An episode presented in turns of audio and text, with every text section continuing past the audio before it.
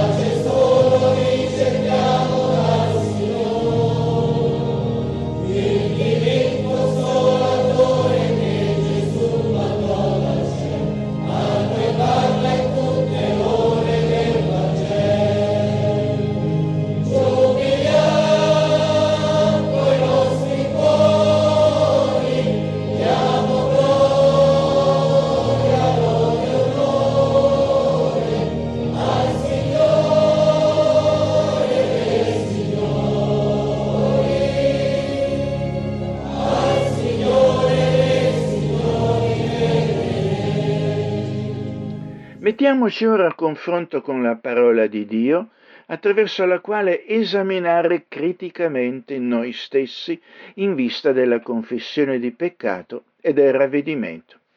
Ebrei, capitolo 13, versetti dall'1 all'8 e dal 15 al 16. L'amore fraterno rimanga tra di voi, non dimenticate l'ospitalità, perché alcuni, praticandola, senza saperlo hanno ospitato angeli. Ricordatevi dei carcerati come se foste in carcere con loro, e di quelli che sono maltrattati come se anche voi lo foste. Il matrimonio sia tenuto in onore da tutti e il letto coniugale non sia macchiato da infedeltà, poiché Dio giudicherà i fornicatori e gli adulteri.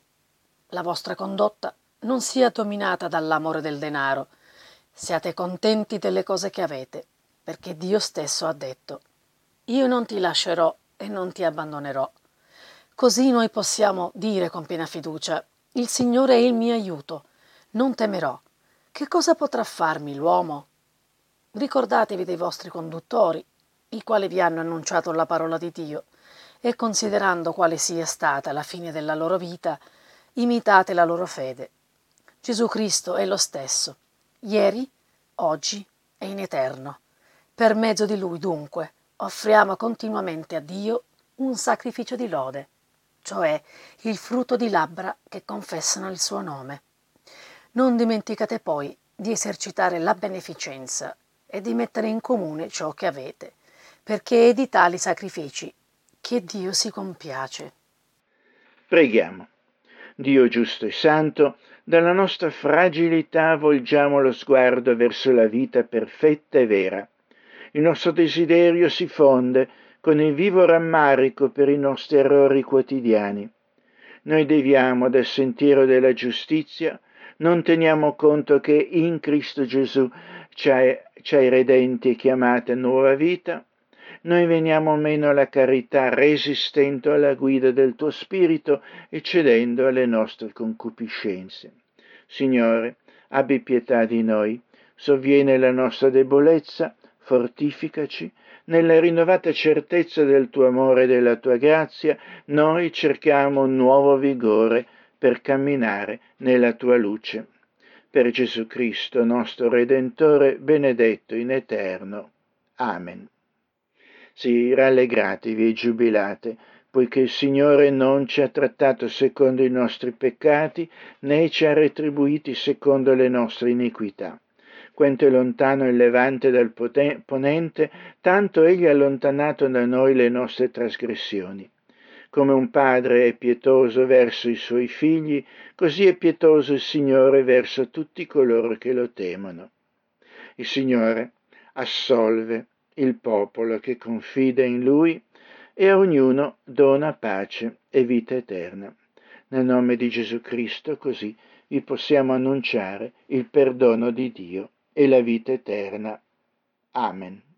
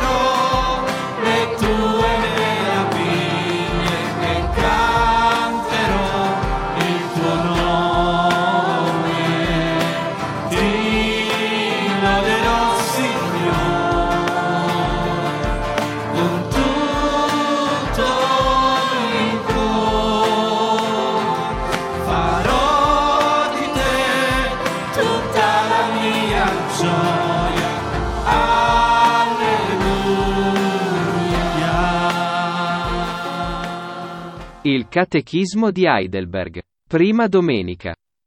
In che consiste la tua unica consolazione in vita e in morte? Nel fatto che col corpo e con l'anima, in vita e in morte, non sono più mio. Ma appartengo al mio fedele Salvatore Gesù Cristo, il quale col suo prezioso sangue ha pienamente pagato il prezzo di tutti i miei peccati e mi ha redento da ogni potere del diavolo, e mi preserva così che neppure un capello può cadermi dal capo senza la volontà del Padre mio che è nel cielo. Ed anzi ogni cosa deve cooperare alla mia salvezza. Pertanto, per mezzo del suo Santo Spirito egli mi assicura anche la vita eterna e mi rende di tutto cuore volenteroso e pronto a vivere d'ora innanzi per lui. Quante cose ti è necessario conoscere per poter vivere e morire nella beatitudine di questa consolazione? Tre cose.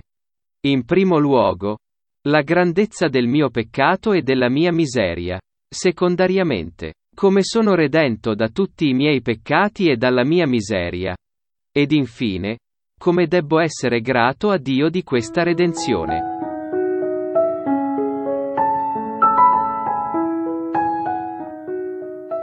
Introduzione alle letture bibliche. Il peggior castigo che può cadere addosso alle persone empie e ribelli, che respingendo Dio vogliono essere Dio e legge se stessi, è di essere semplicemente abbandonati alla durezza del loro cuore, perché camminino secondo i loro piani, arroganti e rovinosi.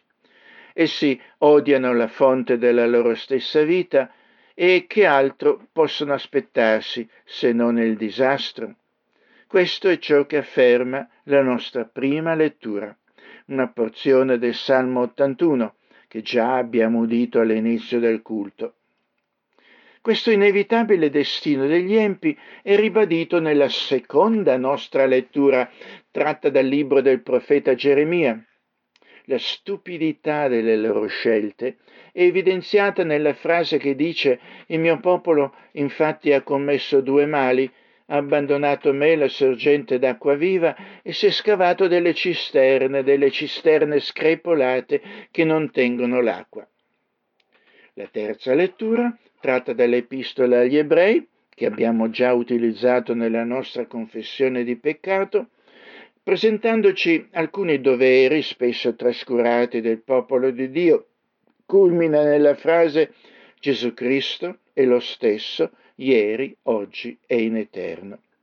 Ignorata dai moderni revisionisti della fede cristiana che pensano di saperla più lunga che la parola di Dio, essa ci chiama a una fiducia incrollabile nel Cristo presentato dalle Sacre Scritture.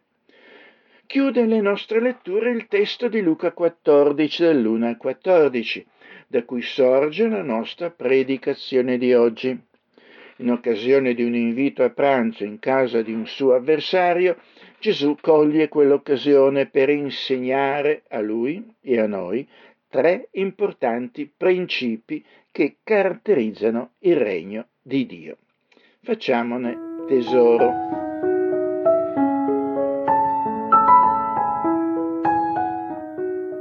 Geremia capitolo 2 versetti dal 4 al 13. Ascoltate la parola del Signore, o casa di Giacobbe, e voi tutte le famiglie della casa di Israele. Così parla il Signore. Quale iniquità hanno trovato i vostri padri in me, che si sono allontanati da me e sono andati dietro alla vanità e sono diventati essi stessi vanità? Essi non hanno detto, dov'è il Signore che ci ha fatto uscire dal paese d'Egitto? che ci ha condotti per il deserto, per un paese di solitudini e di crepacci, per un paese di siccità e di ombra di morte, per un paese per il quale nessuno passò mai e dove non abitò mai nessuno. Io vi ho condotto in un paese che è un frutteto, perché ne mangiaste i frutti e i buoni prodotti. Ma voi, quando vi siete entrati, avete contaminato il mio paese e avete fatto della mia eredità un'abominazione. Non hanno detto i sacerdoti dov'è il Signore? I depositari della legge non mi hanno conosciuto, i pastori mi sono stati infedeli, i profeti hanno profetato nel nome di Baal e sono andati dietro a cose che non giovano a nulla. Perciò io contenderò ancora in giudizio con voi, dice il Signore, e contenderò con i figli dei vostri figli. Passate dunque nelle isole di Kittim e guardate, Mandate a Cedar e osservate bene e guardate se avvenne mai qualcosa di simile. C'è forse una nazione che abbia cambiato i suoi dei, sebbene non siano dei? Ma il mio popolo ha cambiato la sua gloria, perciò che non giova a nulla. O cieli, stupite di questo, inorridite e restate attoniti, dice il Signore. Il mio popolo infatti ha commesso due mali ha abbandonato me, la sorgente d'acqua viva, e si è scavato delle cisterne, delle cisterne screpolate, che non tengono l'acqua.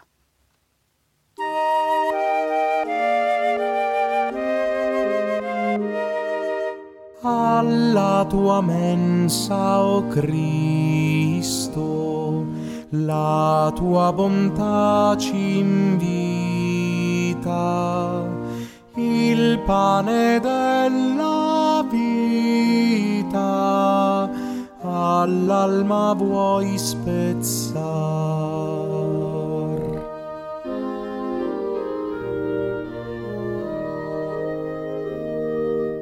Umili fiduciosi, a te veniam, Signore, il tuo divino amore vogliamo ricordar.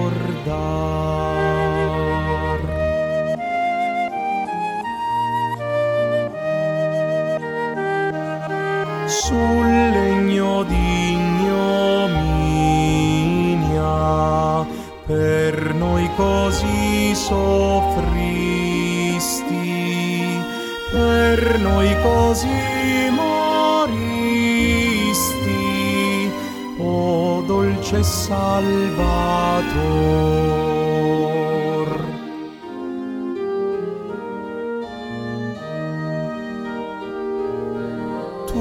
Stesso in noi vivente, scendi Gesù in quest'ora, tu stesso in noi dimora,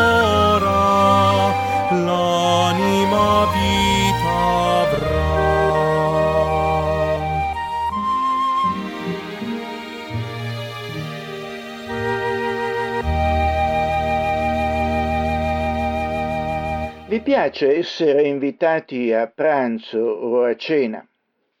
Le occasioni conviviali sono da sempre in ogni società una bella opportunità per incontrarci con parenti o amici e celebrare avvenimenti importanti come compleanni eh, e anniversari, ma soprattutto per socializzare, conoscerci meglio e discutere in un ambiente più rilassato.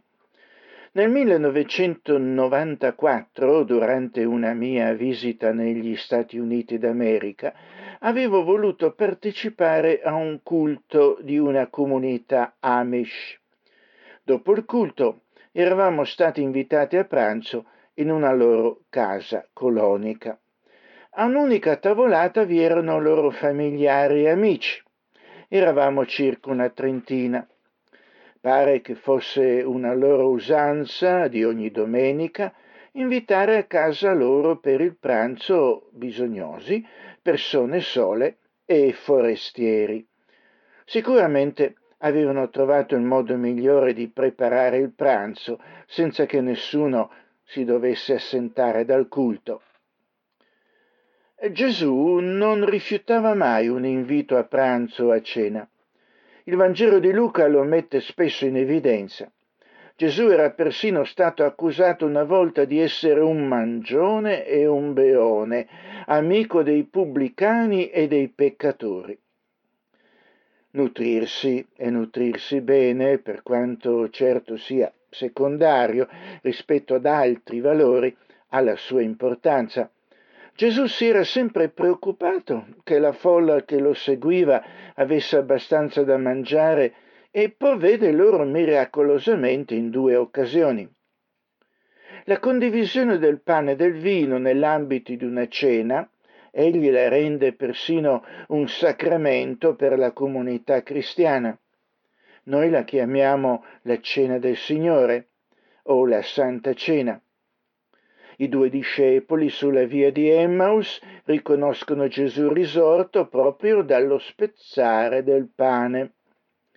La condivisione del pane crea relazioni e prepara i discepoli al giorno in cui ne verranno da oriente e da occidente, da settentrione e da mezzogiorno, e staranno a tavola nel regno di Dio. Ogni invito che riceveva era per Gesù un'occasione per socializzare e farsi conoscere, ma soprattutto per insegnare ai presenti verità importanti sul regno di Dio. Questo mi ricorda i discorsi a tavola, una raccolta di conversazioni e massime di Martin Lutero, trascritte dagli ospiti nella sua casa tra il 1531 e il 1546. Gli argomenti erano vari e comprendevano insegnamenti sulla condotta cristiana in varie situazioni e ambiti della convivenza, riflessioni su questioni teologiche ed ecclesiastiche, interpretazione della Bibbia e testimonianze autobiografiche. Le occasioni conviviali di Gesù, riportate dai quattro Vangeli, avevano a che fare con la promozione della signoria di Dio nella vita degli individui e della società, la signoria che si manifesta pienamente nella sua persona e opera. Prendere cibo, infatti, dalla prospettiva del Salvatore, non riguarda solo il nutrire il corpo, ma anche con il nutrire la mente e l'anima. Non a caso Gesù aveva detto, il mio cibo è fare la volontà di colui che mi ha mandato e compiere l'opera sua. Ascoltiamo un brano del Vangelo secondo Luca dove troviamo Gesù invitato da uno dei principali farisei in giorno di sabato, al capitolo 14, dal versetto 1 al 14. Esso è seguito nella redazione di Luca dalla parabola dal gran convito, ma ci limiteremo oggi a quello. Gesù entrò di sabato in casa di uno dei principali farisei per prendere cibo ed essi lo stavano osservando, quando si presentò davanti a lui un idropico. Gesù prese a dire ai dottori della legge e ai farisei, è lecito o no fare guarigioni in giorno di sabato? Ma essi tacquero. Allora egli lo prese per mano, lo guarì e lo congedò. Poi disse loro, chi di voi, se gli cade nel pozzo un figlio o un bue, non lo tira subito fuori in giorno di sabato? ed essi non potevano rispondere nulla in contrario. Notando poi come gli invitati sceglievano i primi posti, disse loro questa parabola. Quando sarai invitato a nozze da qualcuno, non ti mettere a tavola al primo posto, perché può darsi che sia stato invitato da lui qualcuno più importante di te. E chi ha invitato te e lui venga a dirti cedi il posto a questo e tu debba, con tua vergogna, andare allora a occupare l'ultimo posto. Ma quando sarai invitato, va a metterti all'ultimo posto, affinché quando verrà colui che ti ha invitato ti dica Amico, vieni più avanti. Allora ne avrai onore davanti a tutti quelli che saranno a tavola con te. Poiché chiunque si innalza sarà abbassato e chi si abbassa sarà innalzato Diceva pure a colui che lo aveva invitato, quando fai un pranzo o una cena, non invitare i tuoi amici, né i tuoi fratelli, né i tuoi parenti, né i vicini ricchi, perché essi potrebbero a loro volta invitare te, e così ti sarebbe reso il contraccambio. Ma quando fai un convito, chiama poveri, storpi, zoppi, ciechi, e sarai beato, perché non hanno modo di contraccambiare. Infatti, il contraccambio ti sarà reso alla resurrezione dei giusti. Gesù ha una reputazione crescente come profeta e questa potrebbe essere la ragione per la quale dei farisei, di solito suoi avversari, era stato invitato. Ehm, non pensate che fosse da parte loro una gentilezza l'invitarlo. Luca infatti ci dice che lo stavano osservando. Quindi è chiaro che speravano che Gesù commettesse un errore che potessero loro sfruttare contro di lui.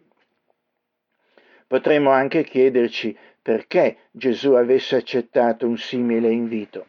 Ovviamente non è intimidito da coloro che sono al potere ed estende il suo ministero fino a includerli mentre l'orgoglio dell'elite potrebbe impedire loro di ricevere la grazia di Dio, quella grazia è comunque disponibile per loro. eh, non è Gesù che si allontana dal peccatore, ma il peccatore che si allontana da Gesù. Ogni leader è soggetto a scrutinio e Gesù è un leader. I suoi seguaci guardano a lui per imparare da lui e i suoi nemici lo sondano per trovarvi debolezze. Per quanto diligenti potevano essere i suoi nemici, non avrebbero trovato altro che le false accuse che porteranno alla sua crocifissione. Tre sono gli insegnamenti di Gesù evidenziati da Luca in questo episodio evangelico e ci parlano dello stile di vita che caratterizza il regno di Dio. 1. L'amore fattivo è il criterio determinante della legge di Dio. 2. La lezione sul non primeggiare ma servire umilmente. 3. Apprendere la legge della gratuità.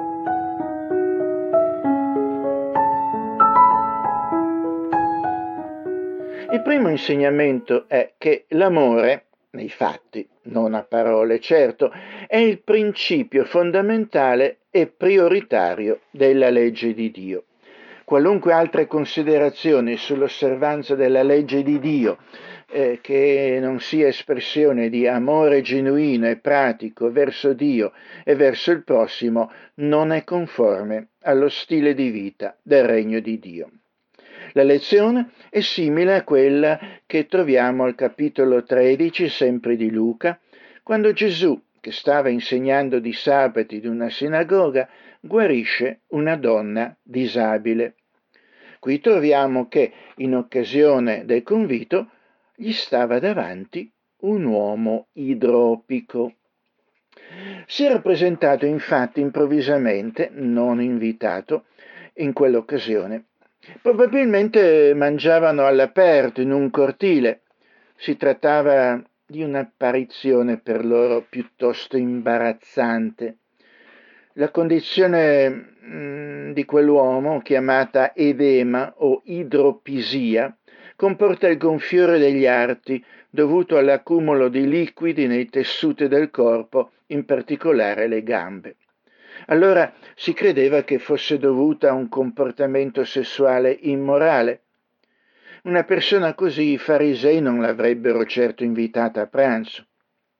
Gesù però non è imbarazzato da quella presenza e, precedendo ogni reazione dei commensali, interviene a suo favore. Non chiede loro se sia lecito lavorare di sabato, ma se sia lecito guarire delle persone. Gesù, che ben conosceva la mentalità dei farisei, dimostra loro come prendersi cura di una persona sofferente sia la priorità numero uno nel regno di Dio, che non solo è lecito farlo in quel giorno, ma che giustificava persino il sospendere temporaneamente il pranzo e le loro conversazioni. Di fronte al suo ragionamento, essi tacciono e non potevano rispondere nulla in contrario.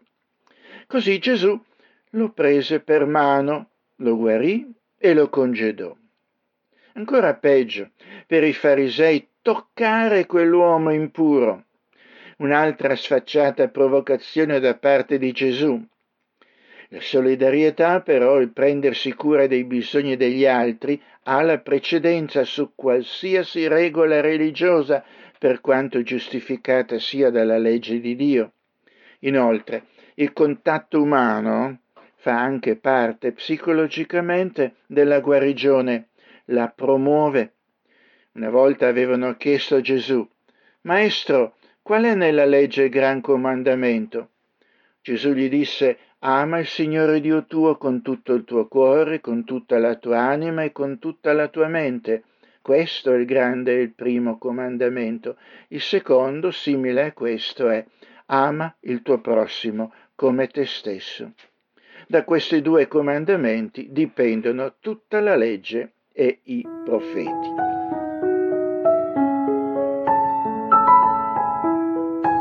In secondo luogo, il testo del Vangelo dice che Gesù aveva notato come gli invitati avevano scelto i primi posti a tavola.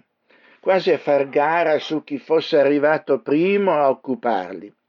I posti migliori erano quelli più vicini al padron di casa. E così anche oggi il boss che si siede a capotavola affiancato dai suoi luogotenenti. I membri chiave del suo entourage si siedono più vicino a lui al tavolo e gli altri siedono in fondo. Una persona esperta avrebbe potuto entrare nella stanza e determinare il grado di quegli invitati semplicemente osservando dove si erano seduti. Osserviamo lo stesso fenomeno negli eventi sportivi in cui i posti migliori sono più vicini all'azione, o meglio ancora, in comodi palchi sopraelevati e separati dalla folla. Una persona con le giuste connessioni può sempre ottenere un buon biglietto. Una persona senza le giuste connessioni potrebbe non essere nemmeno in grado di acquistare quel biglietto a nessun prezzo. Ci piacciono i posti migliori, la vista è migliore ovviamente, ma il fascino va oltre la vista. Sedersi nei posti migliori ci fa sentire superiori i nostri bei posti strombazzano il nostro status di superiorità rispetto alla gente comune. Gesù così eh, racconta una parabola sulle ambizioni degli invitati a una festa di nozze. Il consiglio di Gesù è di non sedere senza invito al posto d'onore e questo ribadisce il consiglio di Proverbi 25 al versetto 6 e 7 che dice non fare il vanaglorioso in presenza del re e non occupare il posto dei grandi, poiché è meglio ti sia detto sali qui anziché essere abbassato davanti al principe che i tuoi occhi hanno visto. Ha senso pratico questo perché l'assertività ci mette a rischio di imbarazzo. Tuttavia abbiamo visto persone assertive afferrare onori e aggrapparsi a loro nel bene e nel male, quindi l'aggressività comporta ricompense oltre che rischi. Gesù però non ci sta dicendo qui come avanzare nel regno di questo mondo, ma eh, ci sta rivelando come funzionano le cose nel regno di Dio. Difatti, perché chiunque si esalta sarà umiliato e chi si umilia sarà esaltato. Questa è la regola per la vita nel regno di Dio, un capovolgimento totale che inverte il nostro mondo familiare per rivelare un mondo con regole molto diverse.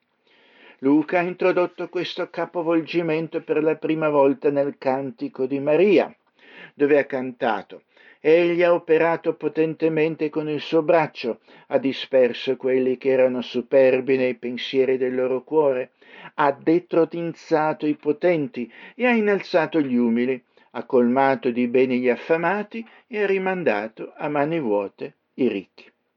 Avvertendoci di questo imminente capovolgimento, eh, Gesù aiuta a prepararci alla vita nel regno di Dio, un luogo che sembra strano, meraviglioso e minaccioso al tempo stesso. Il pericolo forse che potremmo interpretare erroneamente le parole di Gesù come una strategia nascosta per l'autopromozione, invece che una chiamata a un servizio umile che potremmo sentirlo chiamarci a umiliarci come via per l'esaltazione. Non si tratta però di una strategia per scopi egoistici, troppo spesso anche i cristiani cascano in questo equivoco e errore. L'ambizione egoistica a primeggiare non fa parte dello stile di vita del regno di Dio. Una volta fra i discepoli di Gesù nacque anche una contesa chi di essi fosse considerato il più grande, ma egli disse loro i re delle nazioni le signoreggiano e quelli che le sottomettono al loro dominio sono chiamati benefattori. Ma per voi non deve essere così. Anzi, il più grande tra di voi sia come il più piccolo e chi governa come colui che serve, perché eh, chi è più grande, colui che è a tavola oppure colui che serve? Non è forse colui che è a tavola? Ma io sono in mezzo a voi come colui che serve.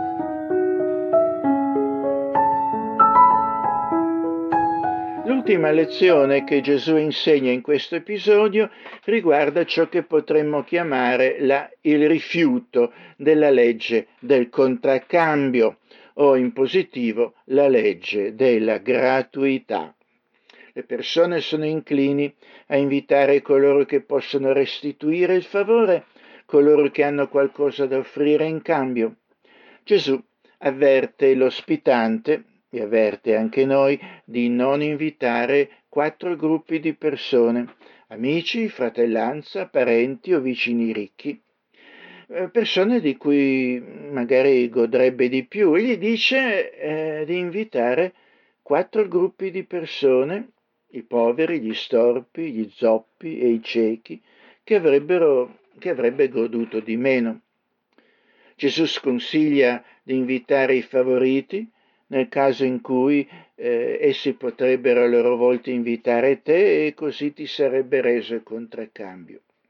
Se invece invitiamo le persone non favorite, dice Gesù, sarai beato perché non hanno modo di contraccambiare.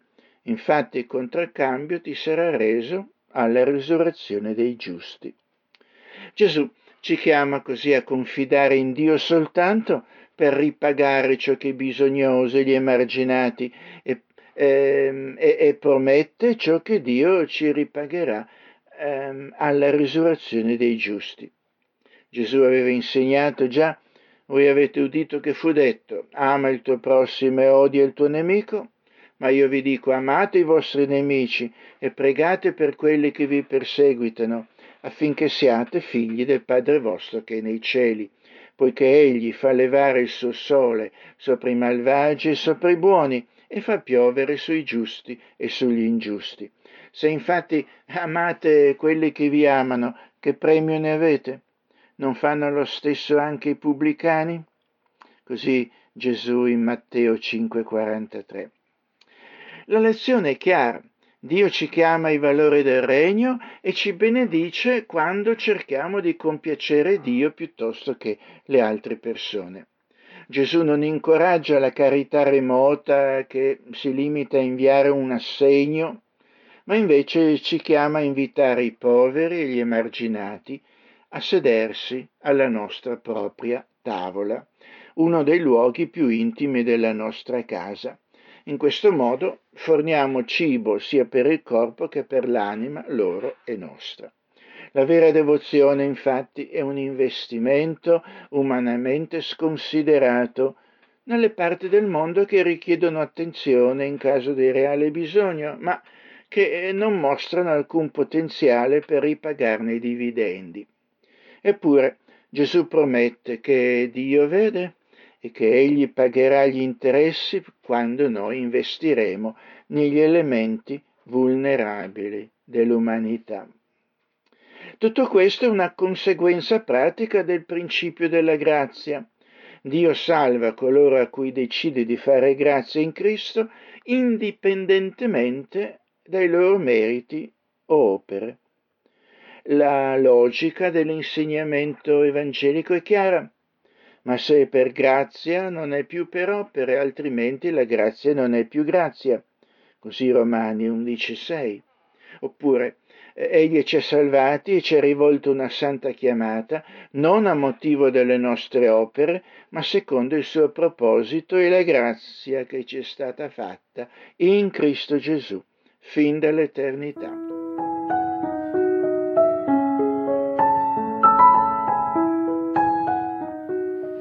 Piace allora essere invitati a pranzo o a cena?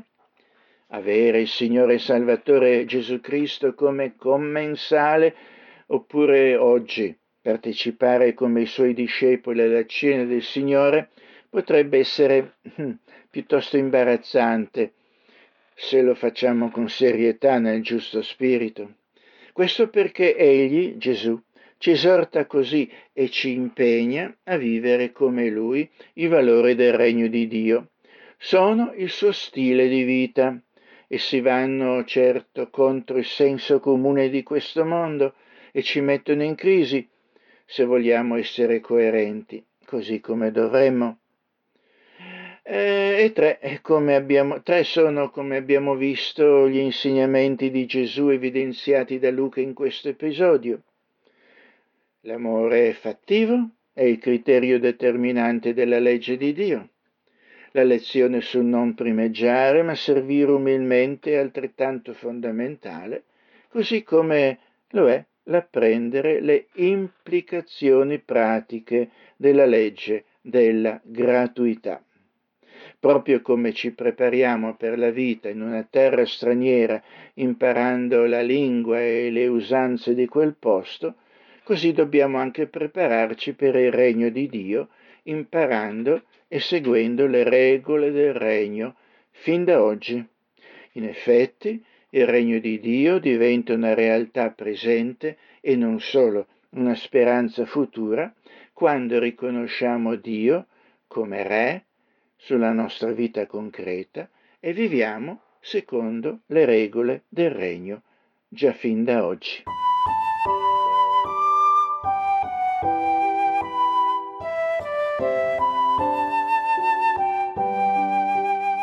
Per la cena del Signore, oggi noi veniamo a te ed uniti noi cantiamo la grandezza del tuo amore, invochiamo la presenza del Signore che ci salvò egli offrendosi alla croce, alla vita ci portò.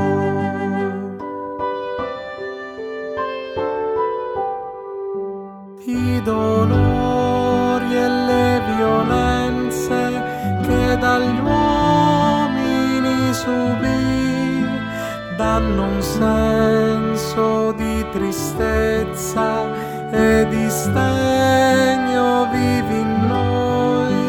ricordando la sua morte ed il sangue che versò. Noi prendiamo il pane e il vino finché lui ritornerà.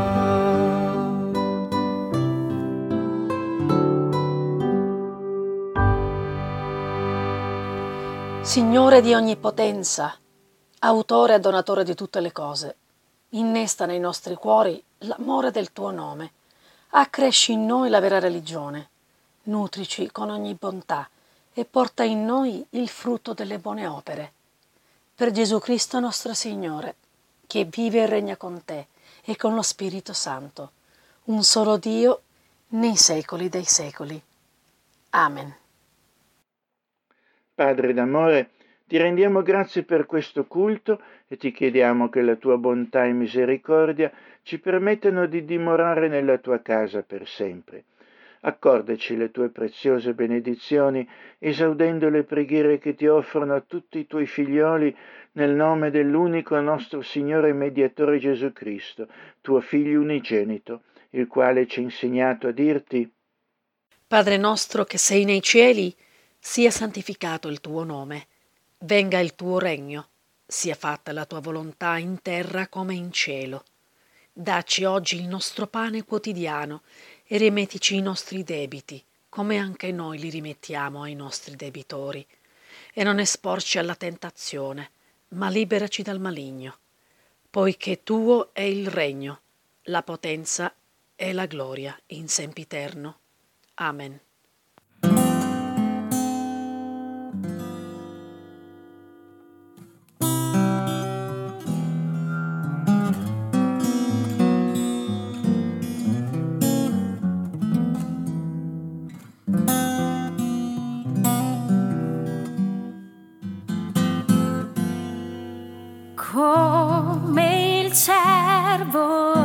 anela l'acqua all'alma mia brama solo te.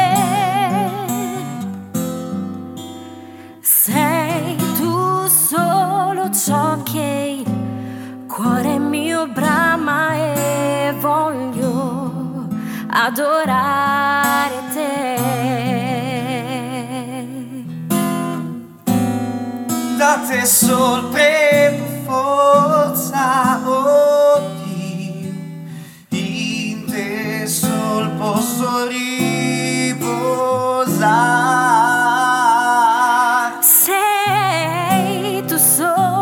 solo ciò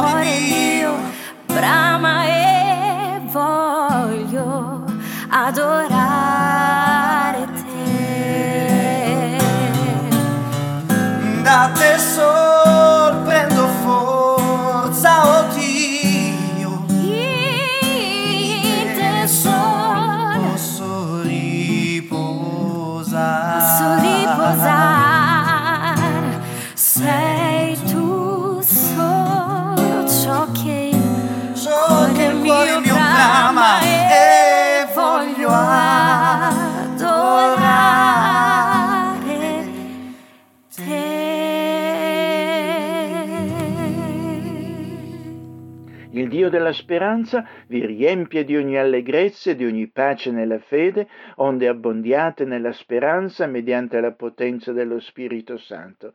Andate in pace, ricordatevi dei poveri e degli afflitti, e il Dio della pace sia con tutti voi, ora e sempre.